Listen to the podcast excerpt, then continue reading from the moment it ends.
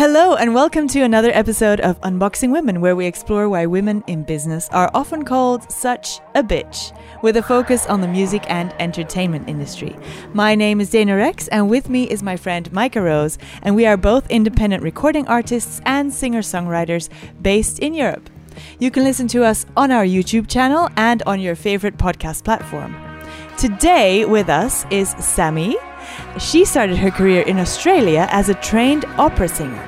She began working with organizations such as Opera Australia, Opera Queensland, and the ABC as a young soprano. And after a time, Sammy realized her place in the music world was not on stage, but rather behind the scenes. So she followed a new career path in producing, curating, and music business, which ultimately led her to the UK and her current role specializing in commercial business affairs in radio and music at an international broadcaster. Hi, Sammy. Welcome to the pod. Thanks for having me. wow. I, I, have the feeling Sorry, it just sounds like that sounds like wow, what a career. sounds well, not that well. well, you know, I have the feeling there's much to discuss with regards to your career path so far. So, could you start us off with your years in opera in Australia and how you got into that? Yeah, sure. Um, music's always been a pretty big part of my life. Um, I was surrounded by it most of my childhood. Um, and then I got a music scholarship to my high school. Um, and there it was really encouraged to explore different genres, different styles. Um, and I just kind of fell in love with opera. It had never been anything that I'd really explored before. Um, and, you know, I got to 18, was finishing school, and thought, you know, what the hell am I going to do now? Um, and yeah, took a whim and au- auditioned for the Conservatoire of Music. Wow. Um, and that was kind of it, really. Then the next three years was just pretty hardcore study, um, pedagogy, learning French, German, and Italian, movement, the whole shebang. Um, and it was a really fantastic education that I got there and really kind of prepared me for a really niche uh, world that is the operatic arts. Um, and then I think, you know, in terms of my actual career working as an opera singer, it was fairly short lived, actually. Um, you know, I had some really interesting roles that I played, really enjoyed working with different organizations.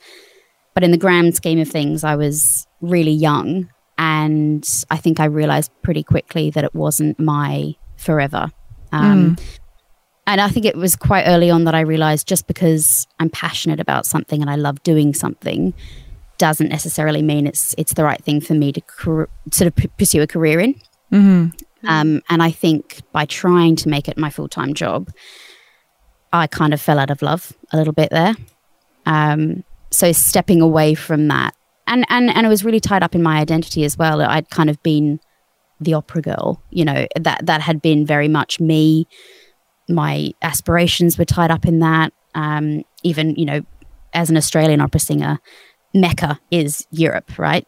Um, you know, Guildhall, you've got all the incredible educational institutions over here, Royal Opera House. Uh, so even where I lived and what I did was all very much encompassed in that kind of opera world. And yeah, stepping away from that was quite hard. There was definitely a sense of kind of refinding myself. Who am I? Without that? Mm. And what do I want to do next? Um, but yeah, it was it was a really fantastic chapter of my life and something that I still remember really really fondly. Um, and dip in every now and That's then as well. big step to say, okay, this is what I trained for, but I'm not going to do that anymore. Yeah, it um, must have been a really huge life change. Yeah, it was. It was really scary actually. Um, mm. And a big, big part of me felt like just a complete failure.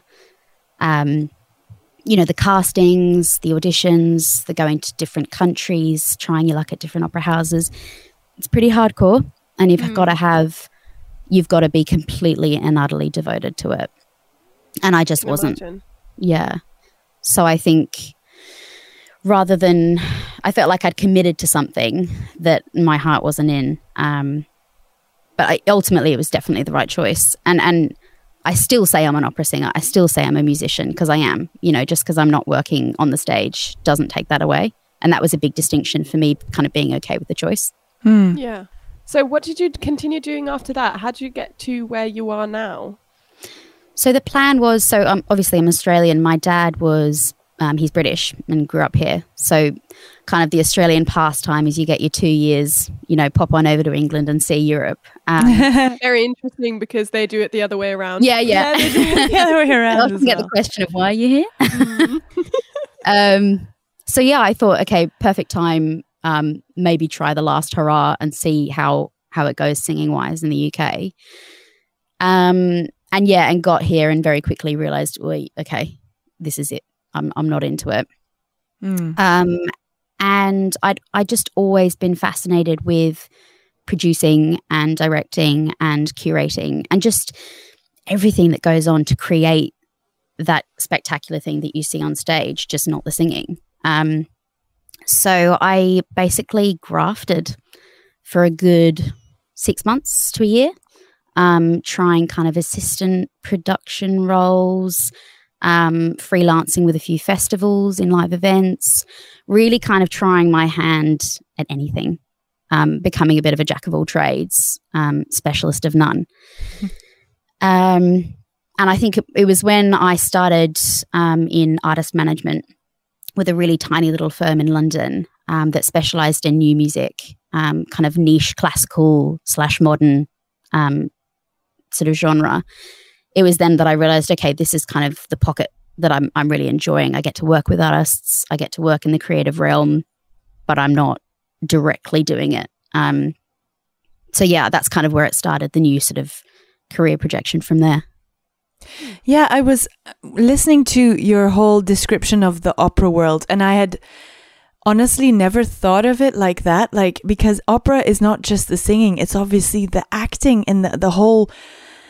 It's it's a whole show and a whole story. It's not just okay, you know, let's make a set list. It's it's really a, a set um a set set of songs, you know, and, and, and things Yeah. you, you have to do and the outfits and everything.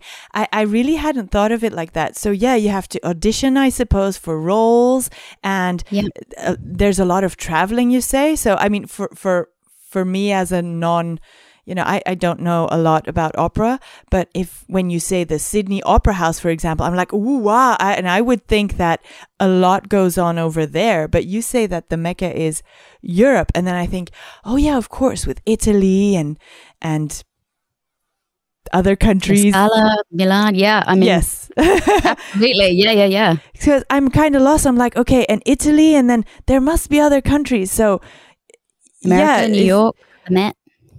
Yeah, New York. Okay, New York as well. Yeah. absolutely. But you're right. You're right. You sort of think Sydney Opera House, that's got to be it, right?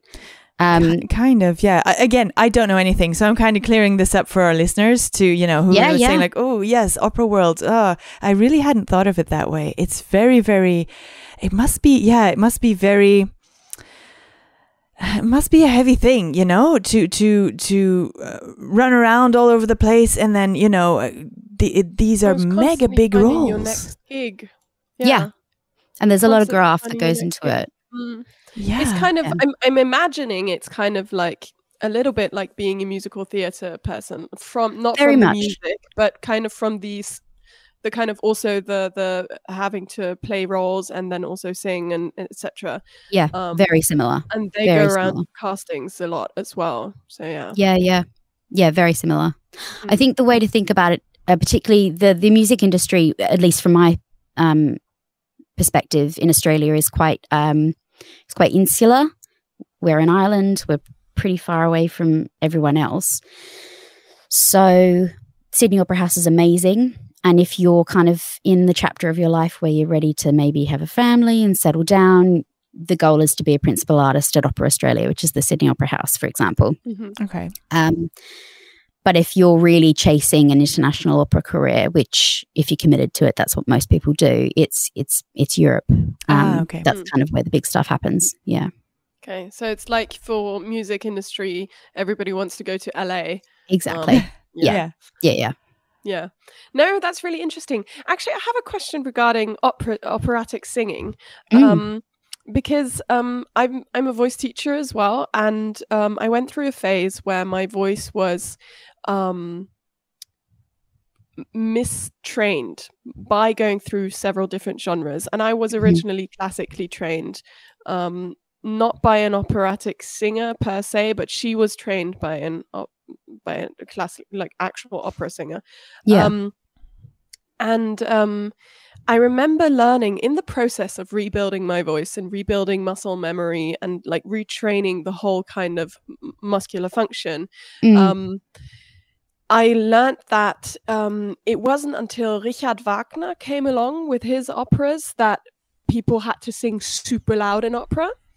Um, so I was wondering if that's something that is uh, is a thing in in in um, in your community, in the opera uh, opera community. If people know about this, that beforehand it was like you could sing in a specific way, and afterwards, since Richard Wagner came, he made this huge orchestral stuff, and you had to sing super loud to get above that.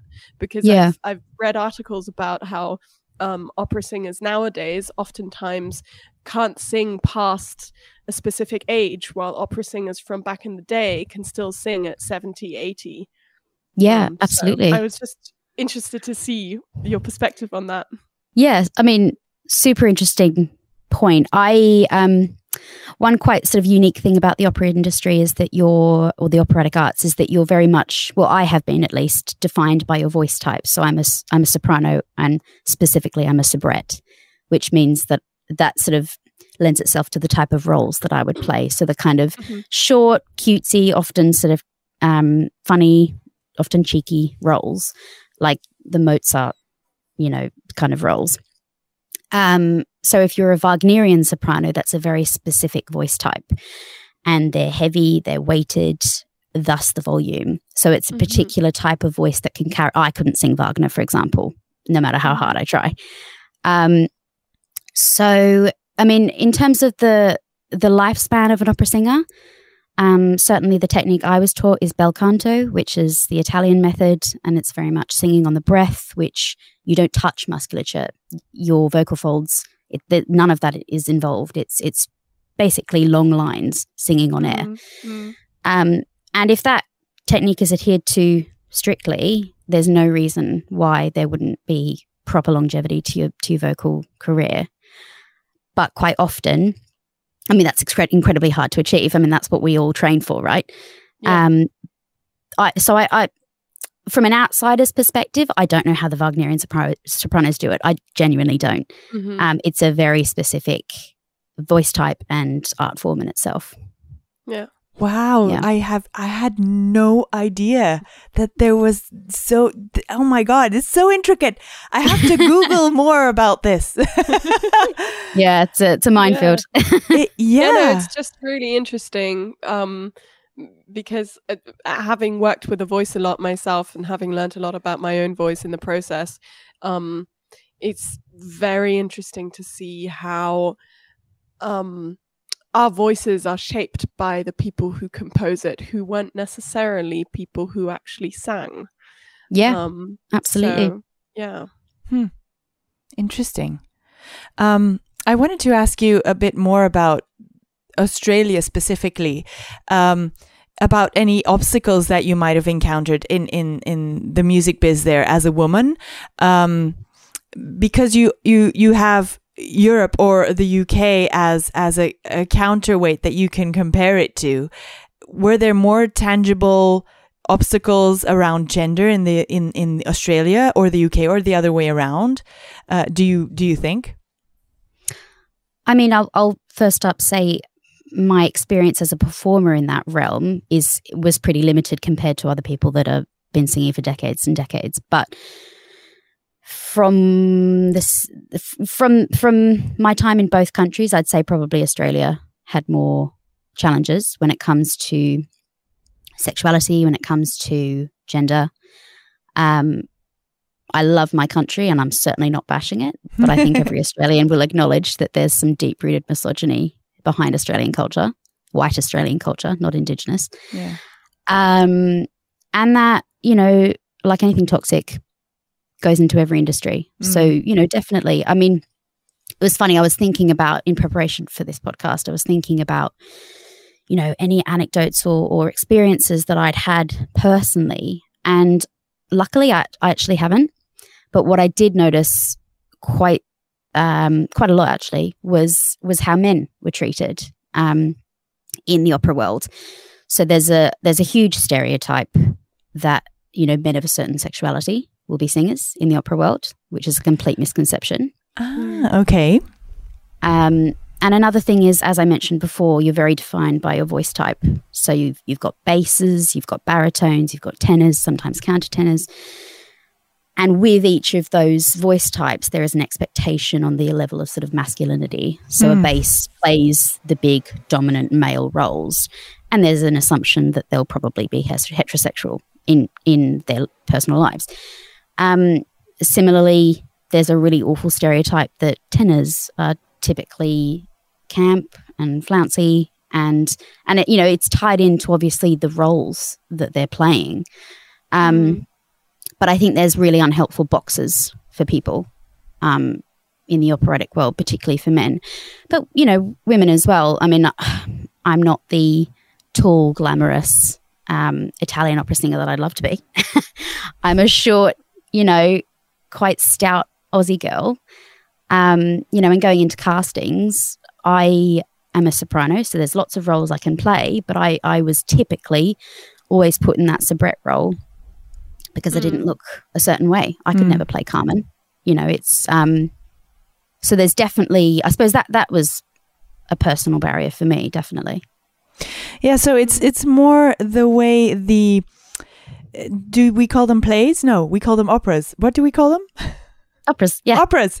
Uh, The way the operas themselves have been written and the expectation of what the the um uh the roles look like is just you know is just uh kept the same throughout all the time instead of kind of modernizing it and saying okay Yeah. anybody with this kind of voice can actually play it whether they're tall short or blonde or not it, it doesn't Yeah. matter so it's it's really yeah okay so we have to dig deeper into Well, this is this is for for uh this is a good one for season four we, we should Yes. dig into writers of operas and, and musicals probably. and yeah. musicals and yes but like old ones old ones um Hmm.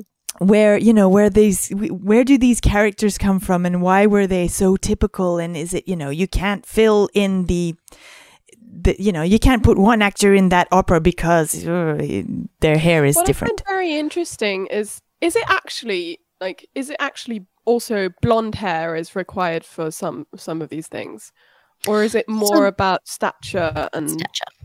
yeah? So, I mean, one of the sort of misconceptions about opera is that it's kind of stand on the stage and sing, but it's incredibly fluid and there's a lot of movement. I mean, most sort of modern adaptations of, I don't know, Carmen, for example. Um, you know, I, I remember watching an opera when I was quite young, and the soprano sung her coloratura passage at the top of a staircase and promptly had to fall down because that was written in the Oh text but you she had to learn to sing to fall downstairs. And you know part of our training is movement coach we have a movement coach. And when you're actually blocking your scenes quite often there's really really physical things um, that you're required to do whilst in the middle of an aria. Um, so yes i would say stature is something that definitely excludes some people. Um, Mm. hair color and stuff like that you know they'll hair and makeup will will deal with but yeah, I'd say definitely, yeah, weight, height, um, definitely a barrier Mhm. for sure. no, because I was thinking if uh, a, a lot of uh, operas, uh, I'm assuming, are also Italian, and uh, Italians did not have blonde hair No, um, no. as a No, general rule. yeah, now they all do would be strange.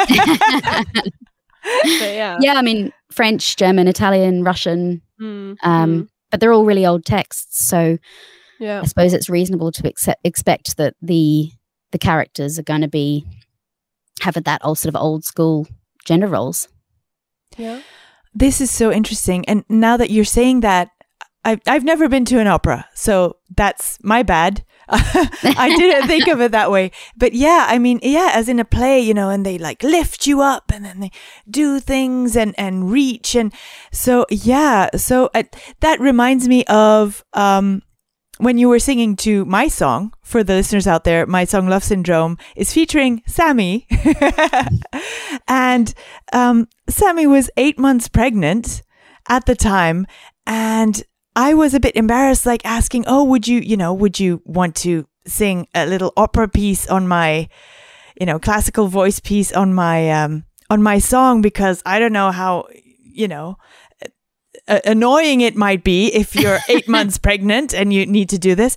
And she breeze into the studio. Oh yeah, I'll do this. la la la la. And then, uh, you know, like t- not even 20 minutes later, it was all, you know, done. Ups in the can and then she she she went she went off and like it it was nothing so I, i'm supposing it's from all that movement training and and all the training you were having that i mean i thought that was amazing no thank you muscle Yeah. memory doesn't Yeah. go Yeah.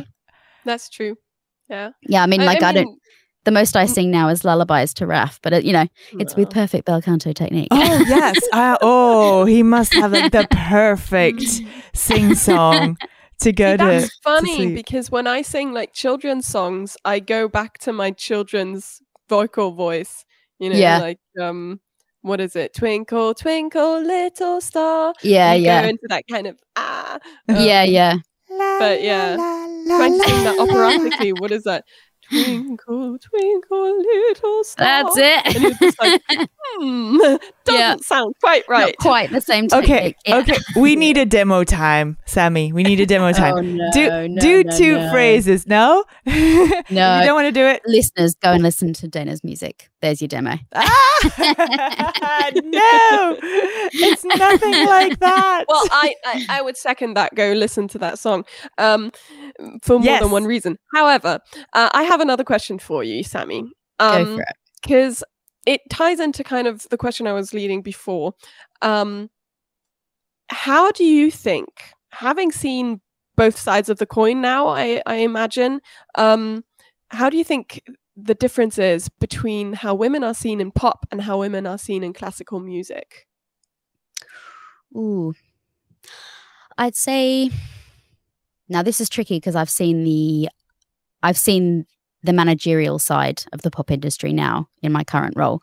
But Mhm. from the outside, from a general public perspective, I would say women in opera are seen as quite traditional, quite um, feminine.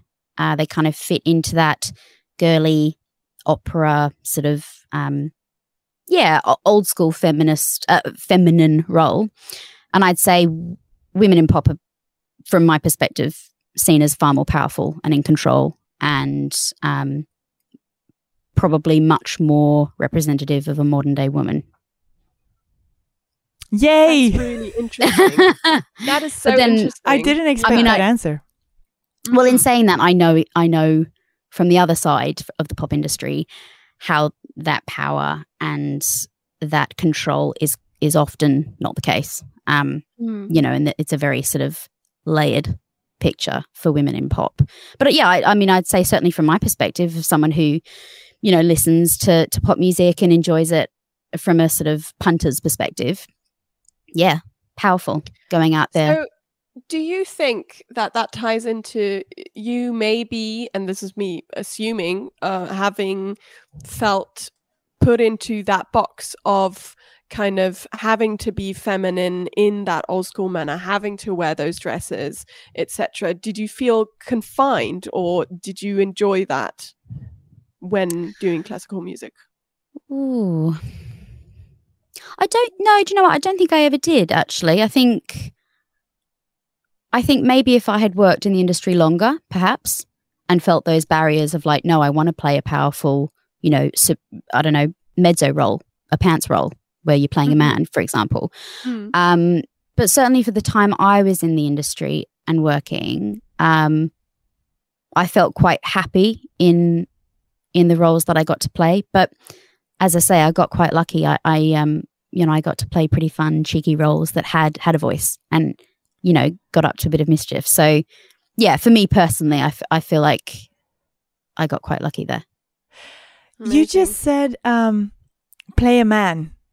So Mm-hmm. men and women play each, can play each other's roles in opera. Um, Interesting. Yeah. So mezzos, um, you have sopranos and mezzos are the sort of slightly lower voice, or altos the, as they're known in choirs. Um, quite often play what they call pants roles, which is where they may be playing a little boy or a young man. Um, so yeah, that's quite common. Oh, so I would definitely be playing a young man with pants. Oh, lovely. That no, that's so interesting. yeah, I, I didn't even think of that, but yeah, it's true. I mean, they they kind of mix it all up, which is also very. It's a bit weird, you know. You start off with um, the Greeks, who also kind of, uh, well, there it was all men playing all the roles, I guess. Uh, Yeah. so they had to play the women roles as well. And then you go on to opera, where uh, women can play m- m- male roles, but do men play female roles? Uh, unless it's an actual gender swap as part of the storyline, I Oh. don't think so. Okay. I think it's mainly Hmm. women playing men. Okay. But it is a strange dichotomy in that there's that sort of gender fluidity in that respect. But then in another Yeah. respect, it's very traditional. yeah. It's, it's, I was yeah. just gonna say, then you know the the the head role can't be this or Well, I that, but for the rest, I guess it does tie into if you're saying, you know, bar- uh, basses are very manly, baritones maybe slightly less so, tenors usually seen as ch- uh, camp or whatever it was. Yeah. Um, and if you then say, okay, a woman is allowed to play a young man, that would play into the kind of higher voices being seen as more feminine and young Yeah. boys not being seen as full men yet. yeah, yeah. So it does kind of tie into that. Um, Yeah. I think the thing about opera is that there's lots of these strange isms about it.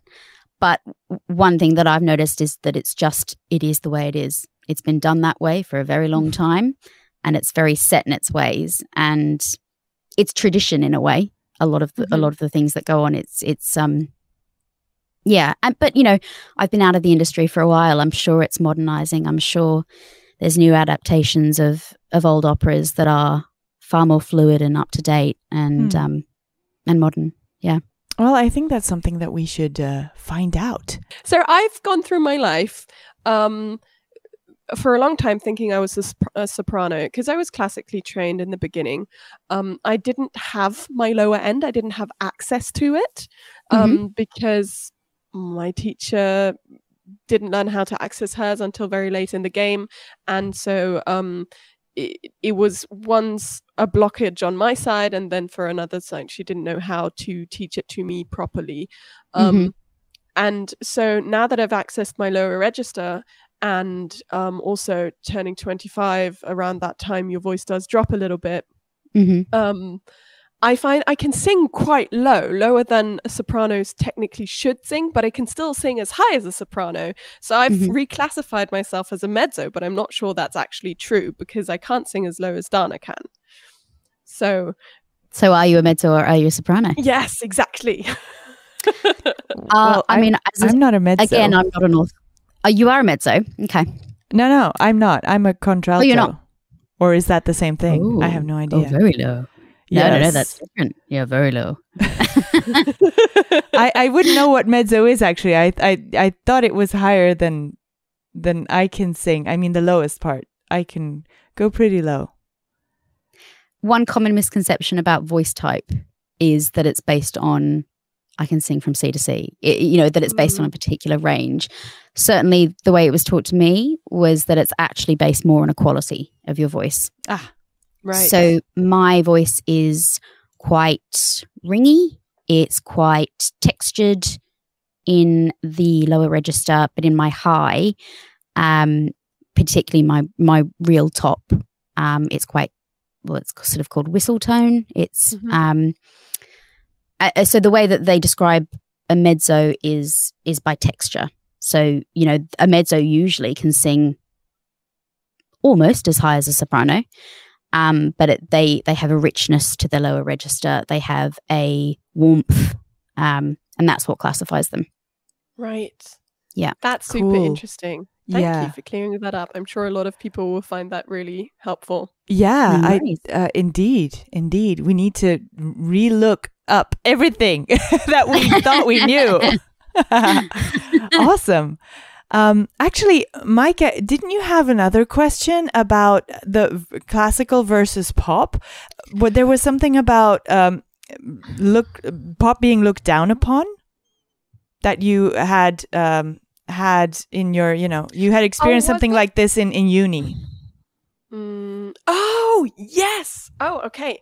Yes. So, uh, um, when I studied uh, music, I studied contemporary music performance. So we went through contemporary music from blues upwards. So specifically not classical, um, and um, we in that course it was told to us repeatedly by our teachers and insinuated heavily that pop was something that on- only people did who didn't know anything about music. That pop was the music for stupid people and for untalented people and for people that um, didn't weren't very musical and um, didn't want to actually put in any effort. Um, and um, like I know a lot of that is also kind of maybe bitterness that they didn't weren't very successful with their music and pop a lot of the time is and uh, sometimes yes the stuff that you hear on the radio can be uh, Annoying. you can sit there and ask yourself how is this on the radio how did Yes. this happen yeah. what is going on there's like three sentences in this song nothing to it whatsoever so i get that but it took me a while to actually kind of find myself to be happy singing pop music because of that um that feeling looked down upon um and, and and stuff. So i don't remember specifically what i wanted to ask about that. However um is that something you've experienced with s- different genres or um in classical music or coming into um the field you're in now? Is that something you've kind of um come across before? Yeah, definitely. Definitely. I mean, particularly during my education at the conservatoire, it was a really kind of, you know, it, we were sort of seen as elite. There was, Hmm. um, I think, 40 of us in my year. Um, and that included instrumentalists, opera singers. Um, and there was a there was definitely a real sense of uh, we're the best, essentially, which I must admit I didn't feel. Um, I was really new to opera, so I was probably the only person that was kind of like, "Oh, give it a go," um, and then found myself there. Uh, also, you know, a lot of people had come from lineage of of classical music, Oh. pretty elite education. oh I mean, that is a, a generalization, but certainly my experience, there was a lot of people that had come from money. Um, and I was the very opposite. I'd come from a broken home. I'd moved interstate and thought, bugger it, let's give it a go. You know, I've got nothing else. Um, so there was definitely jibes at, at uh, my, you know, my university also offered contemporary music, um, musical Mhm. theatre. There was definitely jibes and a little bit of looking down on the other art forms. Huh. Um, I personally didn't agree. Um, and now I now work in the pop industry, not as a performer, but you know, working with artists. hmm. And there's a hell of a lot of graft that goes in in that, you know, arena. Um, but I think I think maybe where it comes from is that, you know, for an example, an opera singer's training includes obviously the vocal training. We have to do movement, we have to do conducting, we have to do orchestral arrangements, we have to analyze scores, we have to do musical theory, we have to learn French, German, and Italian. It's and and vocal pedagogy to be able to teach. Mhm. So it, there's a hell of a lot of um, additional education that goes on behind just being able to sing on a stage. But then I think in turn, we didn't understand the intricacies that go into learning contemporary. You know, you Mm. guys basically have to learn how to engineer, Yeah. how to do your own miking, how to Mhm. understand, again, movement and stage in pop music. Mhm. Um, so I think it's just an uh, it's it's not understanding the other art form or respecting where they come from and what they can do. Yeah. Um, but yeah, definitely seen it in the industry for sure. Yeah, it's so interesting because um thankfully you didn't have the kind of blockage that I had I felt for a while. Um but it is it is very um disconcerting for people who go to a course f- with contemporary to find out which style they actually like because we went through Mm. blues jazz soul disco um, r&b etc etc we went through so many different styles rock country we had it all Mm. um, so um, everybody was kind of uh, supposed to find their style and we didn't do proper pop until like i think the last semester of second year oh wow. um, and uh, we went through everything else beforehand. And I think it's just there was so much talk about um, how I, th- I think it really came from um, stuff being on the radio that and people becoming popular that musically there wasn't a lot of effort in Mm. um, or it Which I, I've heard. seems like it isn't you know yeah I think the um, difficulty is pop can be quite formulaic, right? It can Yeah. be, Yeah. you know, four chords. But the way I think about it is at the end of the day, do you listen to music for its complexity and for its chordal structure and for its arrangement? No, you listen to it because it makes you feel something. Mm. And yeah pop me- exactly Pop can make me feel something, you know? yeah yeah. Yeah, and that's interesting because I started listening to music differently through my through my studies. Like Yeah. I've always been singing my entire life, and I've always been on stage. But through studying it, um, through doing all the kind of, we also did arrangements and and learning to sing off a sheet of you know sheet of paper and and, and stuff Yeah. like that. Um, and through learning all of those things, I started listening to music differently. And I think that once you start listening to music differently, you do start analyzing those things. So you develop this kind of sense of, oh, Mm. but that's very simple. But at the end of the day, it's not the simplicity. Well, sometimes the simplicity is Is the beauty. makes it so good. Yeah. Absolutely. Yeah. So um, it, it took me a while to kind of get off of that Mm. You know that judgment surrounding pop which Mm. um i just found very interesting and um yeah it, I, I i just want to share that with people as well to just don't judge yourself Yeah. your music choices or what you Absolutely. do because everything is valid and, For sure. um, I'm um, super yeah. duper eclectic. Matt will Mm. come into the room and be like, What are you listening to? I love everything from Rachmaninoff to ABBA to, you know, Simmel. It's it's really Mm, you like what you like, right? yeah, exactly. and you you're right Well, yeah. Let's talk a little tiny, a little tiny bit about what you're doing now in the UK. Yeah. Yeah, Um, and also, two years ago, you became a mom. Congratulations. Thank you. what was it like to announce um, your pregnancy in the workplace? I was really lucky. It was really well received. Ah. Um, I felt fully supported. It was um, it was what I wanted, which was it's not a big deal. You know, we Yeah. respect you in what you do in your role. You're having a kid, great, congratulations. Where you want to go from there, we'll support you. Um, so luckily for me, I, I I feel like the reception was was exactly what I had wanted. That's great. Yeah. Yeah, because there are indeed some people who might be afraid to to say something at work because yeah, you don't know about the repercussions. Is there still going to be a job when you come back, or you know, have they kind of made other arrangements? yeah, yeah. I mean, don't get me wrong. There was fear about. It was less about losing my job. I knew in in in my actual day to day job was was safe, and and and by me saying I was, you know, going on maternity leave to have a child, that was accepted and fine. Um, but yeah, I think there was definitely some anxiety around how being a mum and working would impact my career moving forward. Will it slow me down? Do I need to look for something more fitting? so really, after after the Yeah. after the initial uh, maternity leave, you mean you know, like what would going back to work look like and, and stuff I- like that? Yeah. That's definitely when I started thinking about okay, what does this look like long Mm. term? You know, m- for me maternity leave was I didn't I didn't think about work. You're just all consumed with this tiny screaming little bundle of joy. Um, you know, and then you get to like sort of 11 12 months and and you think, okay, you know, now what? Um and I was always pretty certain that I wanted to be a pretty hands-on mum. Um And I also knew that a really important part of my own mental health and just general sense of self was that I didn't want to completely withdraw from the industry and I, I needed to keep working in some respect. Like a five day a week, nine to five wasn't going to fit me.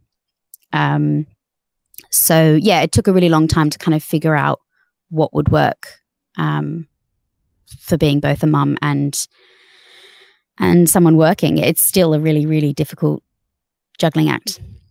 So Yeah. you're saying you didn't want to be a nine to five, uh, you know, you didn't want a nine to five job.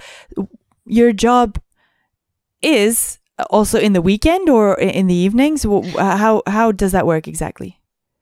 um, I mean, COVID kind of helped it along, but my work's really flexible in terms of when we work. I mean, obviously, I'm I- have my work days. Raf's in nursery, um, but you know, if I need to do a bit in the evening, that's cool. It's it's basically we trust you, we work with you.